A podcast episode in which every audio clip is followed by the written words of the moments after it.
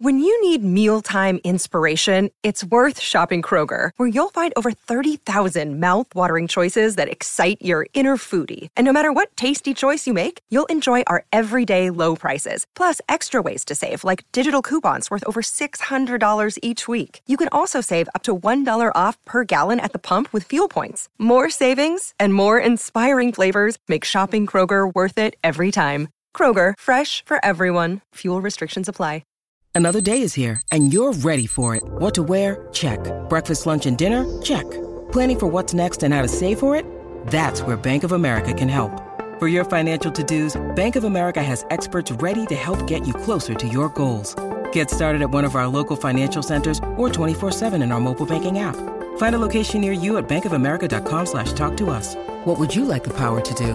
Mobile banking requires downloading the app and is only available for select devices. Message and data rates may apply. Bank of America and a member FDIC. Step into the world of power, loyalty, and luck. I'm going to make him an offer he can't refuse. With family, cannolis, and spins mean everything. Now, you want to get mixed up in the family business. Introducing The Godfather at ChumbaCasino.com. Test your luck in the shadowy world of The Godfather slot. Someday, I will call upon you to do a service for me. Play The Godfather now at ChumbaCasino.com. Welcome to the family. No purchase necessary. VGW Group. Void where prohibited by law. 18 plus. Terms and conditions apply.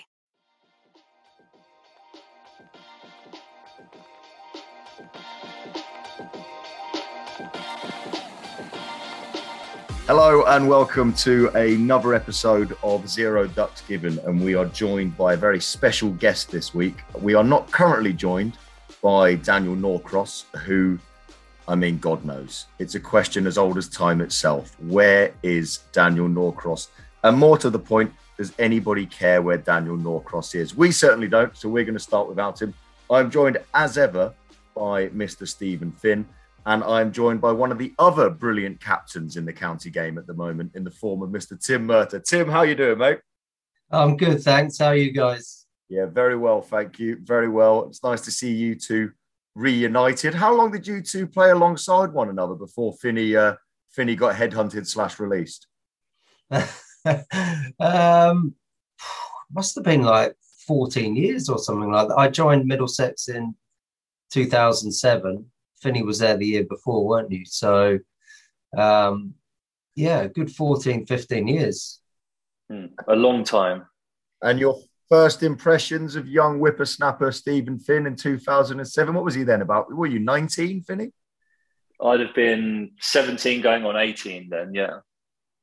17, just an absolute beanpole, nothing to him. Shocking haircut. Couldn't drink. Uh, yeah, could actually bowl back in those days as well. Um, yeah, that was that was my that was my initial impressions of it. That that's that's kind of you basically, Finney, as your hair's got better, your bowling's got worse. I think that's the key. I think, yeah, I probably need to go for the dodgy old school bowl cut um, with the with the bit that hangs in between your ears and your neck. Like, that was you yeah, at the start, yeah. Well, that's that's what I did, and then I'd have to correct my hair every ball when I was bowling. Um, and I used to bowl quick and take wickets all the time. Yeah, and Christ knows what's going on now. well, we'll come to both your bowling statistics a bit later on. Um, and then, Finney, your first impressions of Tim Murtagh when he bowled into that Middlesex changing room? Well, first of all, I was like, this bloke's come here to take my job. Great. And then he he was a batting, a, no, a bowling all rounder, a genuine all rounder when he first came. So would have averaged what just over 30 with the ball and mid 30s with the bat or just over 30 with the bat? Um, and then it's just it's just well known now that as tim's bowling got better his batting got progressively worse um, and now it's at a point where he could possibly be the worst batter in the domestic game. Um,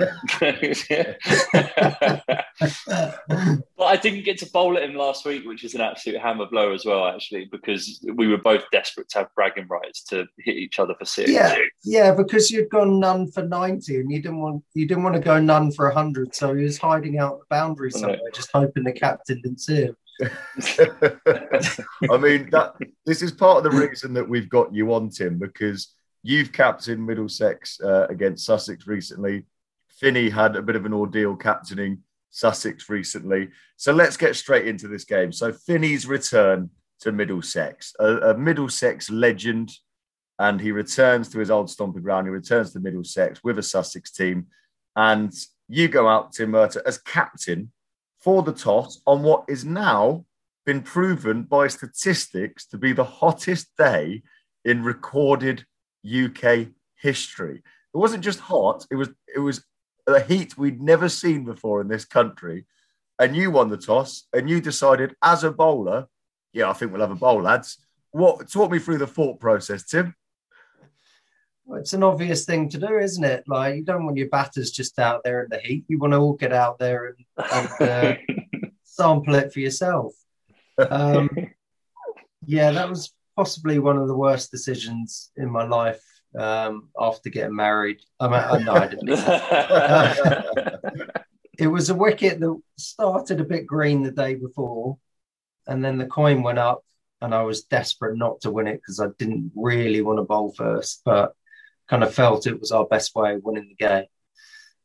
And then sort of Pujara's face just looked absolutely devastated when he saw that I'd won the toss. He was like, oh. And then I've kind of looked at him, shook him by the hand, and gone, we'll have a bowl. And his face just like immediately just like brightened, brightened. He couldn't believe his luck.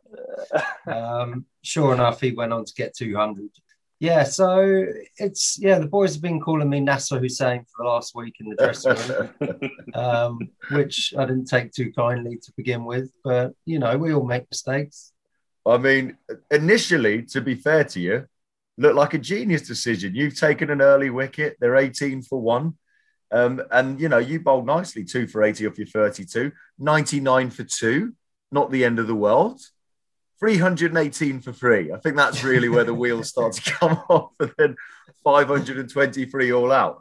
Now, although it would be easy to sit here and just mock you, Tim, um, this we should return to Finney at this point, who mid-game was made Sussex captain due to an injury to their captain, um, who's hopefully going to be back soon after breaking his hand during the game.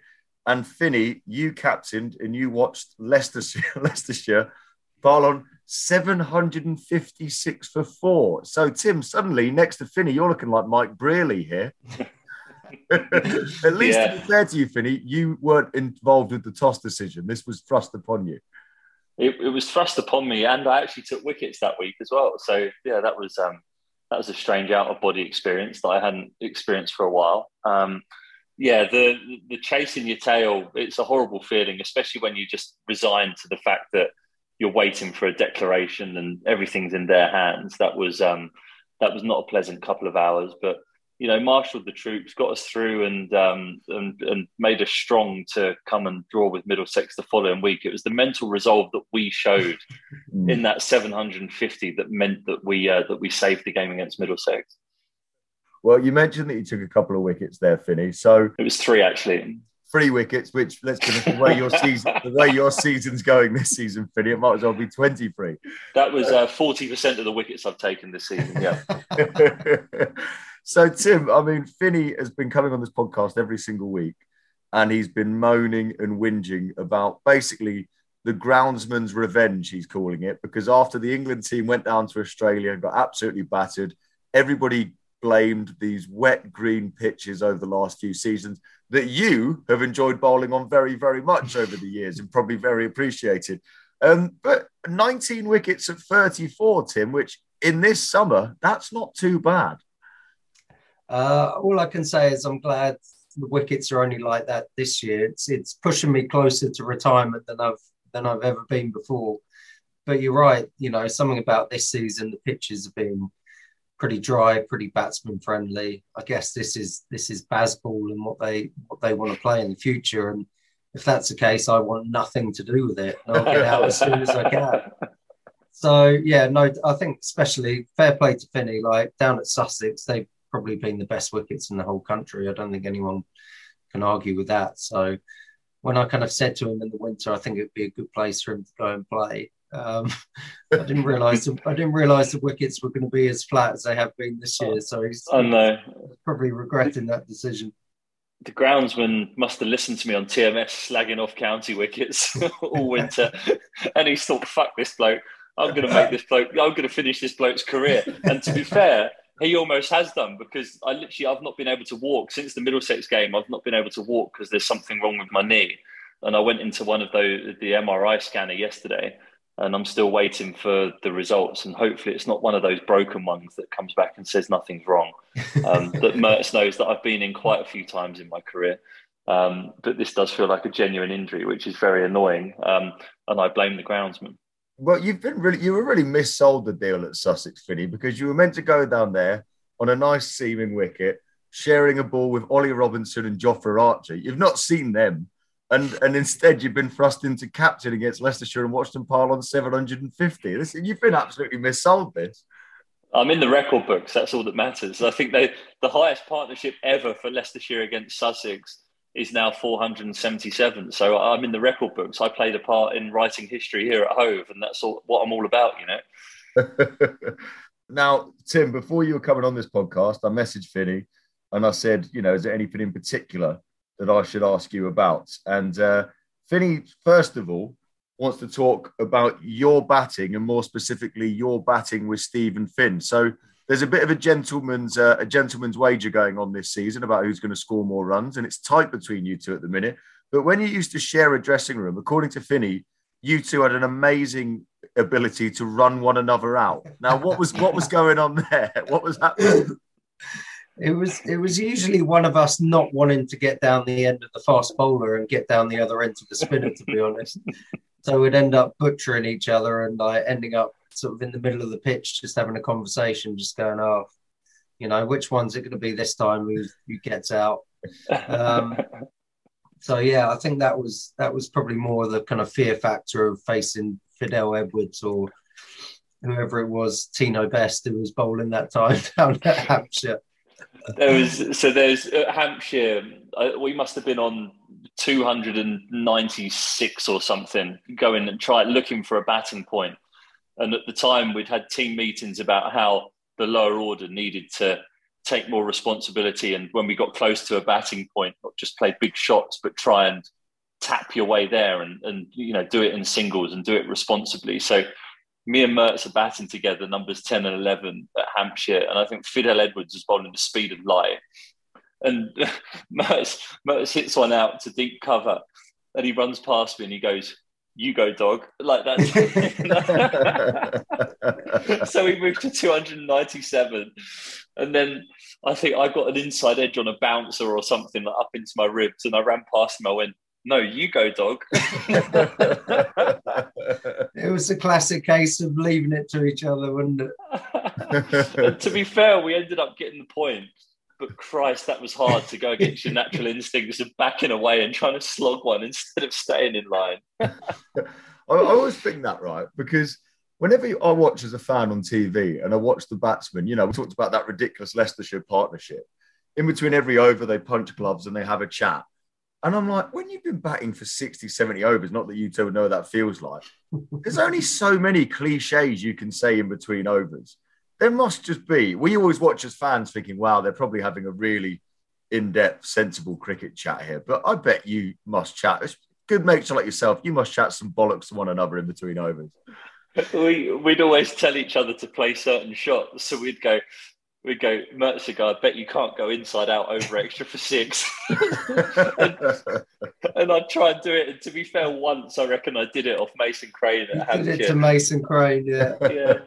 And then I'd say, I bet you can't sweep this one for six. And he'd try and sweep it for six. it would, honestly, the, the batters would come on, uh, like we'd go into the dressing room and be laughing about it because we had some good partnerships together. And the lower order would always just have fun when we batted together but the batsmen just couldn't get their heads around the fact that we'd be out there like egging each other on to play certain shots or like play a big player miss at one. And actually, there was an over. I think Mertz was batting at the other end, and there's a guy called Huw Waters batting. Oh, I remember and, this.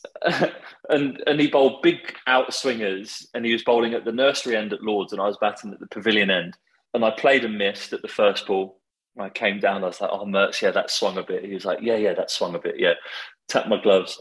Next ball, play and miss. Mertz came down and was like, shot boy, played mate. Another play and miss. I played and missed at five in a row.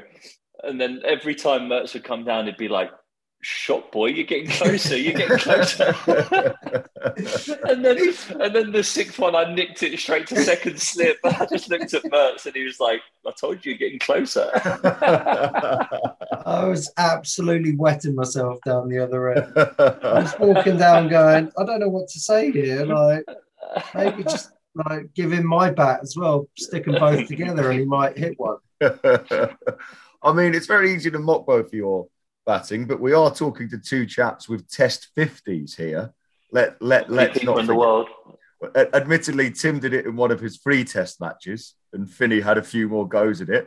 Uh, T- Tim, in that brief test career that you had, where does that test 50 rank in your favourite moments of your career? Oh, much higher than my five for at Lords against England. It's just, it's just I quite quite often sat in the dressing room and there's probably two or three other guys at Middlesex who have got test 50s, and I'd sort of sit down in a meeting, we'd be discussing where the batting had gone wrong today, and I'd be there, I'd be like, yeah, you know, well, there's only three of us that got test 50s in this room, so you know, we can probably talk you through what's gone wrong here, and just like the lads, sick, lads are sick and sick and tired of hearing about it. I mean, admittedly, mine was against Afghanistan, which is probably not the strongest of uh, test teams you could play, but um, I always say it was in India as well and against Rashid Khan. So I say, well, you know, it's you know against the, the best leg spinner in the world currently uh, in India. So yeah, that's that's far more you know higher up in my agenda than than the five for against England.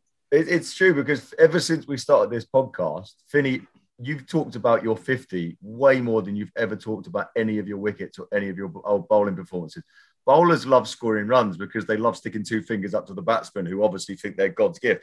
I remember I once played a charity game with Paul Nixon. And, it, you know, he had that amazing World Cup campaign with the England team and that late sort of swan song career and stuff.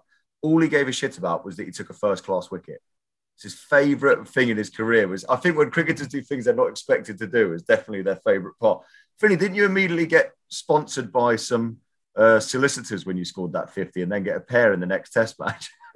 Uh, yes, I did. Yeah, yeah. I um, no, I, I actually scored twenty in the next Test match, and then the third Test match, I got um, I got a pair.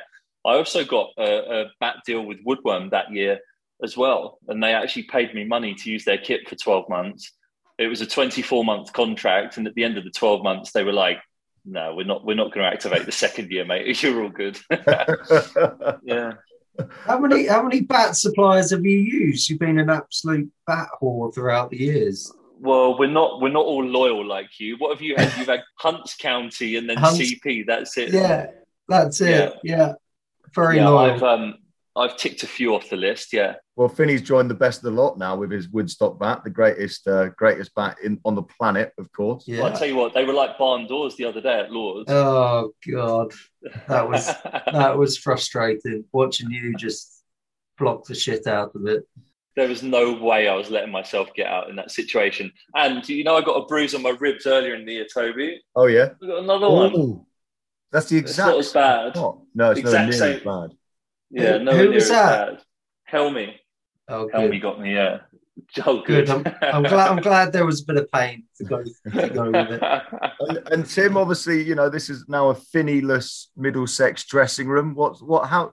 I'd imagine, and I, you know, you obviously know Steven Finn much better than I do. I've got to know him a little bit over the last year or so, but I'd imagine it's a much happier, less grumpy place with Finney not in that Middlesex dressing room. no, to be fair, you know, we miss him a lot. You know, I think most of the guys are still in touch with him, and he's he's he still socialises with a lot of them. Um, and what was really great when he came out to bat at Lords, I thought he got a really good reception. Like it was a, a proper nice reception from the Middlesex faithful, which you know he he deserved, and that was that was really nice to see actually. And that'll be the that'll be the only serious thing that I'll say for the rest of the evening. Don't worry.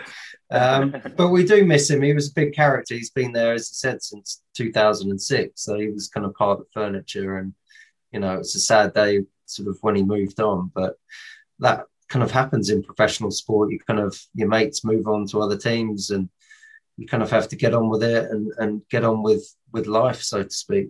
But do you guys, you know, Finney, like when you get off the pitch with Sussex, do you immediately do you check the Middlesex scorecard? Do you always keep an eye out for their scorecard, or do you look around the county games and look and see how your mates are getting on? Yeah, I think when you've, I think it's a bit different. Like, it's a unique situation. I played for Middlesex for 17 years and have moved away in the twilight of my career. So, like, there are very big bonds there that I've got with people and people that I care about and that are my closest friends. I'm, I'm lucky enough to be godfather to Tim's eldest son, Jack. So there, there are like links and connections all over the place. So even today, whilst I've been lying on my sofa here, resting my knee, I've been flicking between the Sussex match and the Middlesex match in Durham on the YouTube channel on my TV. So you, you've always have a vested interest in people that you've played with, but even more so when they're your closest mates. So um, yeah, I'll, I'll, always keep an eye on the Middlesex scores. Um, but also, if I'm in a position to try and help Sussex win or draw a game against Middlesex, I'll be um, I'll be trying my hardest for them. Now, there's one story, Tim. You've actually popped up on the podcast. I think Finney's mentioned you a few times, but there's one story that sticks out in particular. Now, Finney, you'll have to jog Mertz's memory. I'm sure he doesn't need it jogging. So I think it was a pre-season game, and you were playing Loughborough University, and two students wandered out onto Oxford. the outfield. Oxford, Oxford oh, University. And two students wandered out onto the outfield and started getting a bit amorous in the middle of the game. Is that right, Tim? I want to hear it from your point of view. That was right. That was bizarre. I think there were a couple of things that happened in that week. Like those two just walked on. They had no idea. They were off their heads on God knows what. Um, just lay down with their like little picnic blanket and yeah, just started canoodling uh, as, as, as the youngsters would say these days on the pitch, which was bizarre. And then there was another bloke. Do you remember? I don't know if it was the same game. Uh, another bloke just wandered across the field, and I was bowling. And I was like, "Who's this cowboy?" So I just like, I was like, "Mate, do you want to have a do you want to have a bowl?" This was a first class game. In a first class game. I've, I've lobbed him the ball. I said, "Go on, mate, have a bowl." So the, the batsman's taken strike at the other end, and he's like, he's no idea what he's doing. He's run up a few paces and actually bowled a ball on the pitch, and the umpires were just, you know, they were having kittens. They didn't know what to do. Um, but yeah, some some student who was still on a high, I think, from the night before, uh, actually bowled a ball in the first class game there. The fella got out that over, didn't he? The, the you yeah. the bloke off that over, and that was the fella that had got stuck into me when I was batting. This like this student literally walked down at me in the first innings. I ended up getting 40 odd, but we were in big trouble. He bowled like Glenn McGrath, this bloke. And he came down when I walked into bat and he went, This fucking bloke doesn't want to be here. Look at him. He doesn't fucking want to be here. I was like, This is a friendly student game. Like, I'm getting sledged by a fucking 19 year old geeky student. Um, and and yeah, and then got in trouble with, with the umpires when Mertz nicked him off that over. I gave him a big send off, said, fuck off back to your uni books. and I got in trouble with the umpires. it happened every year. It was like, don't get wound up by the uni blokes, don't get wound. And then, like, something happens, and Finney or Toby just yeah, end up spraying some poor little 18 year old student who's yeah, got glasses on or whatever.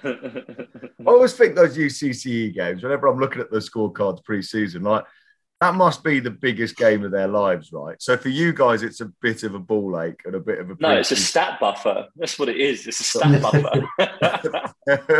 yeah, but then whenever I check the scorecards, nobody ever does any well in them because no none of the pros can be asked. Whenever I look, oh, I don't know. There's some batters who love getting their seasons off to good starts with like a hundred or 150 against the students. Christ, we've had a few of those in our team, and over the years, like it gets to like it, usually a batter would get to 80 or we had a rule as bowlers. We were like if you get to three fur then you don't try and take any more wickets you just bowl. Like you don't go hunting for wickets you just bowl to get your overs in. But and it should be the same for batters. A batter should be allowed to get 70 or 80 and then that's it. Seen enough. Thanks for coming. But some guys would get to 70 or 80 and just smell blood and want to get their season off to an absolute flyer and would, and would try and book themselves in for 150, 160. I think Compo got a double in one of them. I reckon he got like 240 in a uni game. So before this first class season has even started, he's on 240 runs. oh, now, I've only met Nick Compton a few times, but that sounds like the most Nick Compton story of all time that he would yeah. absolutely bed in for 240 against a poor student team. And now, whilst we've been chatting about this, um, he's he's look at him. He's not happy. Daniel Norcross has arrived now. Norcross, before you whinge about train journeys too much. Tim here, our esteemed guest, who you've turned up for 20 minutes, actually 38 minutes late for. 38, yeah, 38. It's a record for me, yeah. He's also been on the train down from Durham, and it's been an absolute nightmare. So you've got no excuses and no sympathy. Hang on a minute, wait a minute. Wait, uh, uh, uh, Mertz, have you come down from Durham? I've come from Durham. Yeah. Right, so you actually got a train that then got diverted, you had a seat on it, didn't you? I I was going to come tomorrow, back tomorrow, and then I saw the strikes. I came today, and then just about to get on the train to York to then change to King's Cross, and then they said the line shut towards King's Cross or something. There was power line failure or something, That's right, yeah. and then had mm-hmm. to go to Sheffield, Yeah. and then I ended up going to Birmingham, then Yeah. changing to Moor Street, and then coming down to like Marylebone that way. But- so you were probably one of the bastards that was on the train that I was trying to get on, who had been diverted from the northeast. This was my problem. It was all you lot fleeing from the northeast. Man, I couldn't get on the fucking train. Absolute fucking nightmare. I beat the system today because I I because I got to Birmingham New Street Station, which nobody else had done. They were just waiting like lemmings on a platform for a train they couldn't get on. They were hurling themselves onto an impossible train. It was it, it, it was a little bit alarming. There was just like an entire platform full of desperate people trying to get on a train. And I thought, do you know what? You're not thinking outside the box. You're trying to get to London from Derby, but you're not thinking about Birmingham. So I skipped over onto platform two, took the train that was going to Plymouth, got to Birmingham New Street feeling fantastic. I had my like, you know, silent movie moustache villain, twirl, twiddle, twiddle, twiddle. I've fucking nailed you, twat. You've you've not worked this out. Get to Birmingham New Street. The only train that was on time that day was the 10, the 12.10 to London. And I arrived in at Birmingham New Street at 12.11. So I thought I, I can suck that up. I sat outside with the taxi cab. So I was listening to Surrey, struggling slightly against Warwickshire, if truth be told, and uh, having a couple of fags, reading the reading the Twitter, reading the paper. Then suddenly, all these people start arriving. I think, ooh, I've never seen a taxi rank so full. And it took about five minutes for me to register that something was genuinely up. Largely, it was like "Eh, eh, eh, eh," noise that kept on. But I thought that's you know that's just Birmingham, isn't it? Turned out Birmingham New Street Station had been evacuated for a fire alarm that no one knew where it originated from. Then you're in trouble, aren't you? What What would you do, Mertz? Well, that's I walked over to Moor Street Station, And you went then, the slow way. so I got into Birmingham New Street, Mm. and I thought they said, "Oh, there's a train to Euston," but I was like, "I'd live out sort of sort of northwest anyway, sort of on the Marylebone line. I thought, right, I'll go to Moor Street and I can get a train, the Marylebone train down to High Wycombe, and then change there to get to That's. Gerrard's Cross. That is a massive lack of ambition.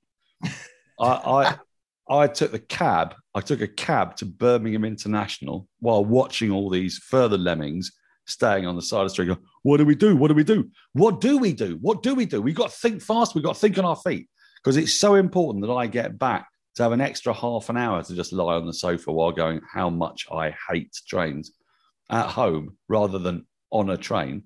That I got a cab to Birmingham International. I got a diverted train, vroom, into Euston. I was only three and a half hours late. Absolutely made it.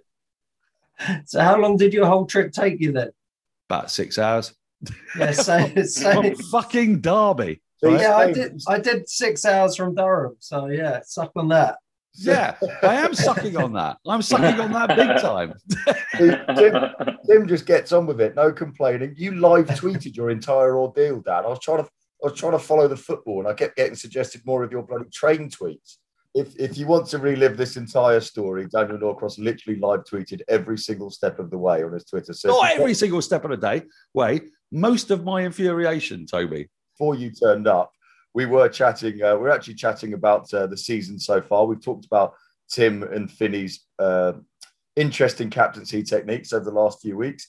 There is another county cricket story from the week that I want to get Finney and Tim's reaction to, and that is this ridiculous Sam Northeast innings. So if you thought you had a nightmare bowling at Leicestershire and Tim, you thought you had a nightmare bowling at Sussex the other day, um, it could be worse because Sam Northeast scored 410 unbeaten, unbeaten for Glamorgan.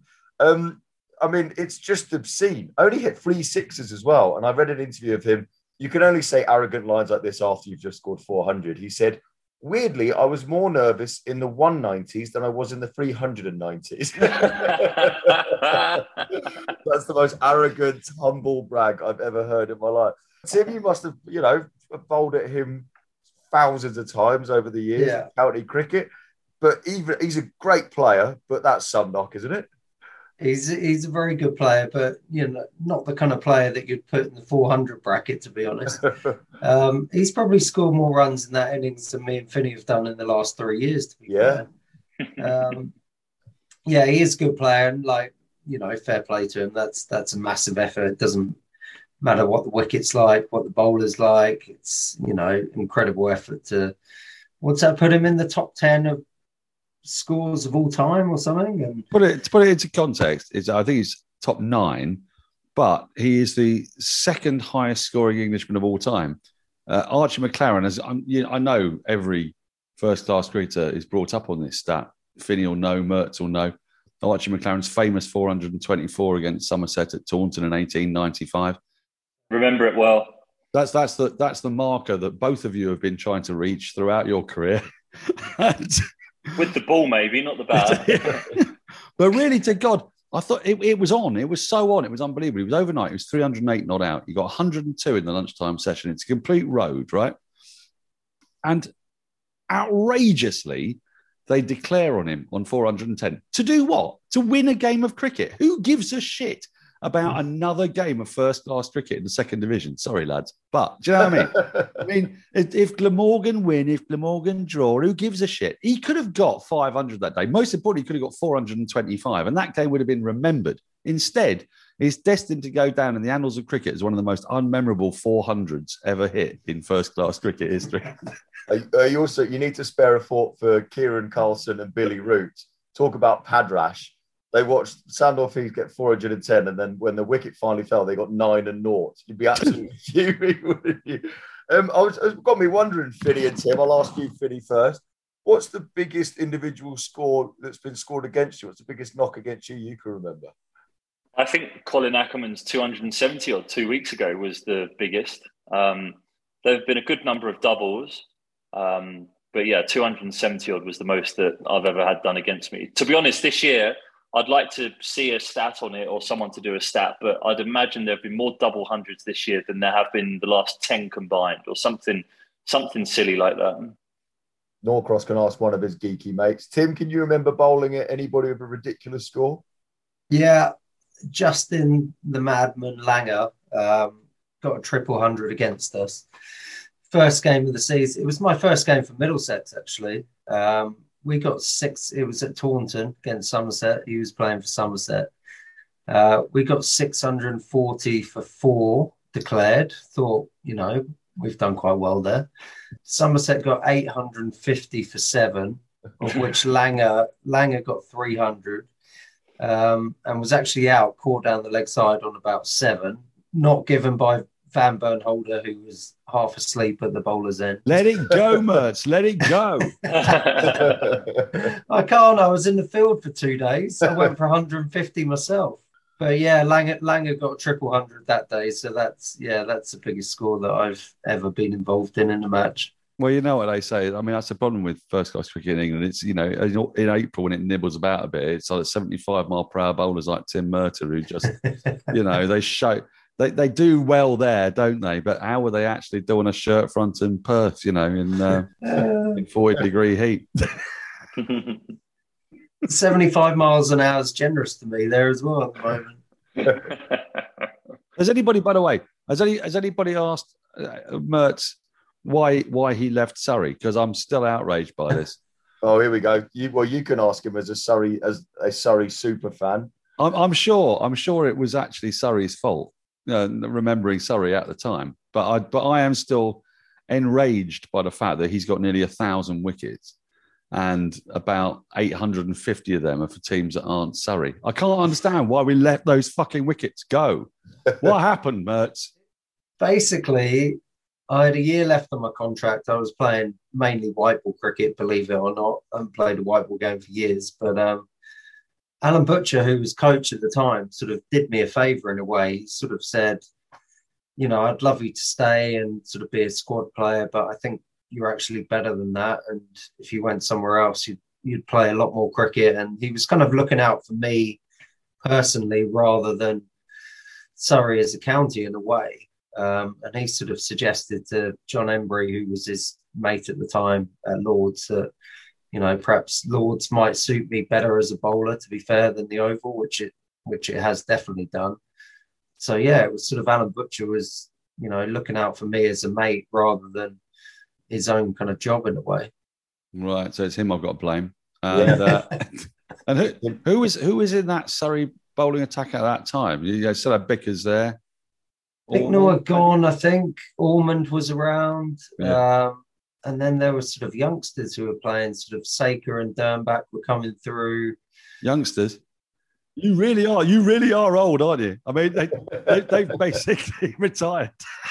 Yeah, Jay, Jay Dernbach is now my bowling coach at, at Middlesex, which shows how old I am. um, plus, we always played two spinners at the Oval, so there was always, you know, limited spots available. Rikki Clarke was the all-rounder, Azhar Mahmood, you know, they played as the all-rounder, so there was generally only space for two seamers. So I'd play sort of between four and six games a year when someone was injured or went off on England duty. And yeah, it's worked out well since I left in terms of the amount of cricket that I played. And I probably should have gone a couple of years earlier, in fact, to be honest. So, in a way, every single one of those wickets are wickets that Surrey allowed you to take, which makes me feel much better. Okay, we'll, we'll have them as well. I, appreciate, I appreciate the humility of it's gone quite well since I left. 918 first class wickets at, at 24, Tim.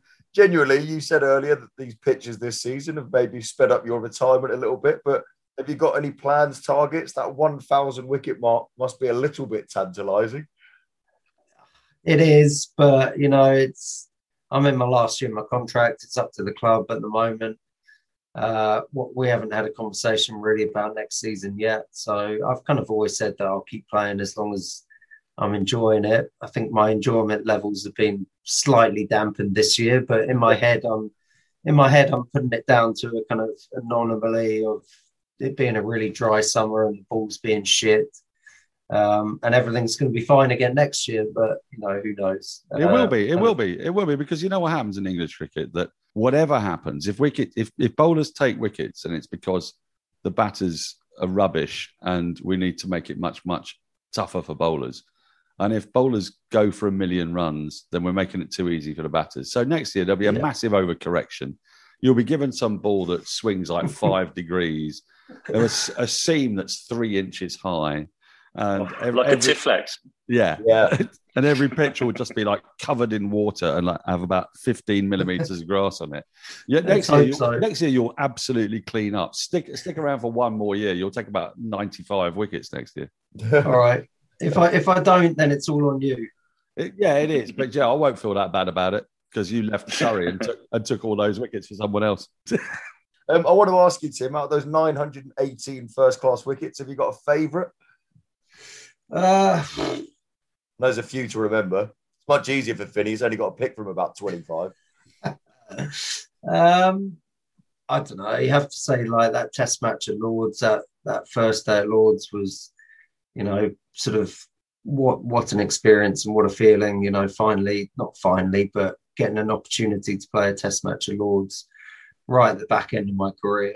Um, and then to turn up and have an Irish groundsman produce an absolute green top, um, which which he got paid handsomely before that before the week. Um, so probably those those wickets on that day meant more than you know I guess any other any other wickets throughout my whole career because you know the whole occasion being at Lords, being a Test match, being against England, which is bizarre enough in itself. Um, so yeah, probably those five, I'd say. I reckon getting getting me out would have topped that though last week. oh yeah, definitely. If it meant we won the game as well, getting getting you out LBW with that big in swing of the old first ball.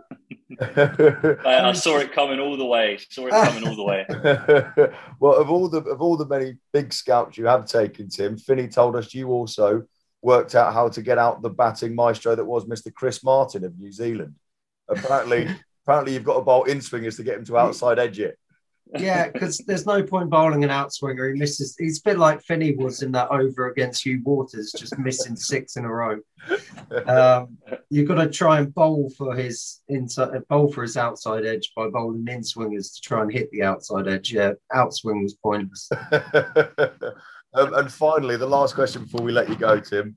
Um, Finney wanted me to ask you for all those 918 wickets in the sort of early 2010s, whatever those years are called.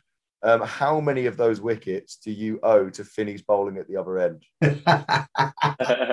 Probably quite a few, to be fair, because he was bowling the speed of light, and I could see fear and genuine fear in the batsman's eyes at the other end. Uh, and then seeing me kind of wobbling up and just putting it there on the length. Yeah, I look. I know what I would have been doing if I was a batter. I'd have been trying to whoosh against me as well. So I'll give him credit for some of those wickets. You know, not all of them. Yeah, it doesn't matter. it doesn't matter because Crick Info, uh, Cricinfo has given them to you, Tim, and that's all that matters. I'm, I'm not. I'm not. I'm not going to let you go. I'm not going to let you go until one, one, one last thing because. What is this? Another fucking Surrey question or something? No, no. To, Toby, Toby and I have, have struggled to motivate Finney to use his bat to hit a six. Right, there's been loads of games this season. We've looked where he's come in, and there's been no point in him doing what he actually does, which is prod pointlessly.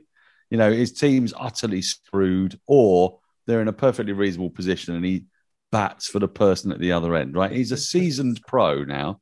And we're trying to get him to hit a six with the Woodstock bat that he has got in his hands. A beautiful piece of willow what what kind of psychological tool? You're a captain, you know, you've made some great decisions in your time. That funky toss bowl. 41 degrees. I like that. That was that was that was absolutely top top top draw, top draw. So using using that kind of like funky wisdom that you've got and the fact that you know Finney, how can you mesmerize him into actually playing an aggressive shot for once this bloody season instead of just pointlessly patting it back to the fucking bowler. Uh, I, I, thought you did hit six. Did you not hit One six? against the second eleven. Don't no, no, no I hit Lyndon James for a six. Or, oh, you did. No, Joey Evison or something. I hit. then you got hit in the knackers. You got hit the knackers next ball, and then he got out in the ribs. in the ribs. he, do you know what? He walked out to bat this week. I was saying earlier, he got a nice reception, which was you know good to see. And I've kind of we sat round having a drink, and it's as you say 41 degrees by this stage it's fucking hot and i was like right lads don't want anyone to say anything to Finney because he's going to want out want to walk out feel comfortable sort of be back with his mates. I was like no one speak to him say nothing. Everyone was like all right fine. And it took me about sort of three or four balls. I saw three or four forward defensives and then i'm just at mid off and then he missed one. And i was just I, I couldn't help myself. I was like his eyes have gone, his eyes have gone, boys, his fucking eyes are gone. And everyone looked at me and was like, I thought we weren't fucking getting stuck into it. and then and then I bowled him a bumper as well, which was against the kind of treaty that we'd signed uh, before the game that we weren't going to bounce each other. so yeah, it just all went out the window when he got that yeah big forward defensive out, which was pissing us off. Something. Well, yeah, the the the fast bowlers union is no longer because you, Toby, Helmy, and Yadav, all of the bowlers, bowled me bouncers in that innings, and I didn't bowl one to any of them. Well, for you. you, tried one to Toby and got slapped out to deep square. No, thought, no I just didn't want to get. Again. My knee was fucking killing, and I didn't want to get it boom back past me, so I bowled it back of a length. Finney, you've obviously played, you know, Test cricket, faced some of the most fearsome bowlers in the world. Where does a Tim Murtagh bouncer rank up against all the bouncers you've faced in your time? Well, I'll tell you what, someone did get out to a Tim Murtagh bouncer this week, and he's he's not lived it down since. The coach every time he's like, "You got bounced out by Tim Murtagh," and he's like, he's like, yeah, I know it's bad, isn't it? And everyone's like, yeah, it's pretty bad, mate. you, you, you, can't be top edging a pull off, Matt. he's, he's, he's joined a very select list there. Yeah. yeah. Out of 918, how many bouncers? Three? Probably about three. Craig Overton twice in a game for his debut. Was he threw the shot a bit early? Both times. well, on, on that note, Tim, we'll we'll let you go. But mate, thank you so much for joining us, and we'd love to have you back on another time. But really appreciate it. Get some sleep. Pleasure. Anytime. Nice to see you, man. Cheers. Not bad, Tim. All the best. Cheers, guys. Cheers, See you mate. about. See you, mate. Speak to you soon. Um, Finney, I'll let you return to. You were reading a good book, weren't you? Before we uh, before we interrupted you. Yes, I um I wanted to just try and get myself off to sleep. It's one of my methods that I'm using at the moment to just try and dampen the mind before I go to sleep is to to read a good crime novel um, and, and just zone out that way. So thank you for being so compassionate and letting me go at 11 o'clock to, to read a book like that. Yeah, you're welcome. what, You get- what book is it? It's called, uh, it's written by someone called Robert Galbraith. Oh, yeah. It's a pseudonym, pseudonym Of for J.K. J.K. Rowling. Rowling. Yeah. Um, yeah, it's about They're very a chap good. Called, yeah, a chap called Cormoran Strike, and we're on the fourth one. So you know, just just Oh, looking it's- to get back to that really. Is a fourth one out? I didn't realise. Yeah, there's a fourth and a fifth. Yeah, Oh, Catherine will be so excited. Oh, it's so lovely you've joined the middle aged, Finney. yeah. So we'll let you get back to your book, Finney, and Norcross. We'll let you, you. get back to whatever it is. you Like, I'm really sorry I was late, by the way. But the thing was that we said that we were going to do it after the uh, women had played the semi final of the um, of the Euros. yes. And, you know, I've been doing a lot of women's cricket of late. And I was very invested in the women's football. And I completely forgot because I was I was doing a lot of crying and emoting with Ian Wright and kind of enjoying all the shit that came off afterwards. It was I, I was invested in the football as well, but it finished at nine fifty-two. Well, did you not- did you not press the red button? Did you not press the red button to get more? I watched some reaction? reaction, and then I remembered I had a podcast to record and a very esteemed Well- guest joining us. I, I'm I'm sorry about that, but but I'm afraid the Lionesses they like like they got in my, I completely forgot about all of you, even even Mertz, and that's odd because you know he's a genuine hero of mine, whereas you two are, you know, I love you both. Don't get me wrong, but Mertz is something different. But it turns out that um, yeah, the the Lionesses. I mean, it was it's a thing. I'm, I'm still wiping the tears off my face. I've got genuine salt tears running down my cheeks. What a thing that was. It was well at the time that this will go out, which will be tomorrow, so Wednesday. They'll be looking forward to the final on Sunday. So go on Lionesses for everyone at Zero Yes. Given. Um, and the yeah, Commonwealth Games. Don't forget the Commonwealth Games because our other Lionesses are about to begin their Commonwealth Games campaign on Saturday off the back of a um, phenomenal, crunching, massive defeat of South Africa, who were, it has to be said, a little bit woeful. But two 17 year olds in the team, Freya Kemp, Alice Capsey, Commonwealth Games, they could have a medal around their necks. Could be England against Australia in the final. Starts on Saturday, all done and dusted within a week. I urge you to watch. well, we'll chat more about that next week, but have a good one. See ya. Mwah, mwah.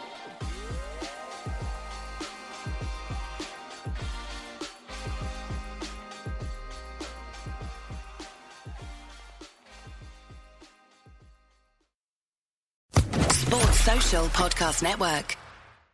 It's time for today's Lucky Land horoscope with Victoria Cash. Life's gotten mundane, so shake up the daily routine and be adventurous with a trip to Lucky Land. You know what they say your chance to win starts with a spin. So go to luckylandslots.com to play over 100 social casino style games for free for your chance to redeem some serious prizes. Get lucky today at luckylandslots.com. Available to players in the U.S., excluding Washington and Michigan. No purchase necessary. VGW Group, void or prohibited by law. 18 plus terms and conditions apply.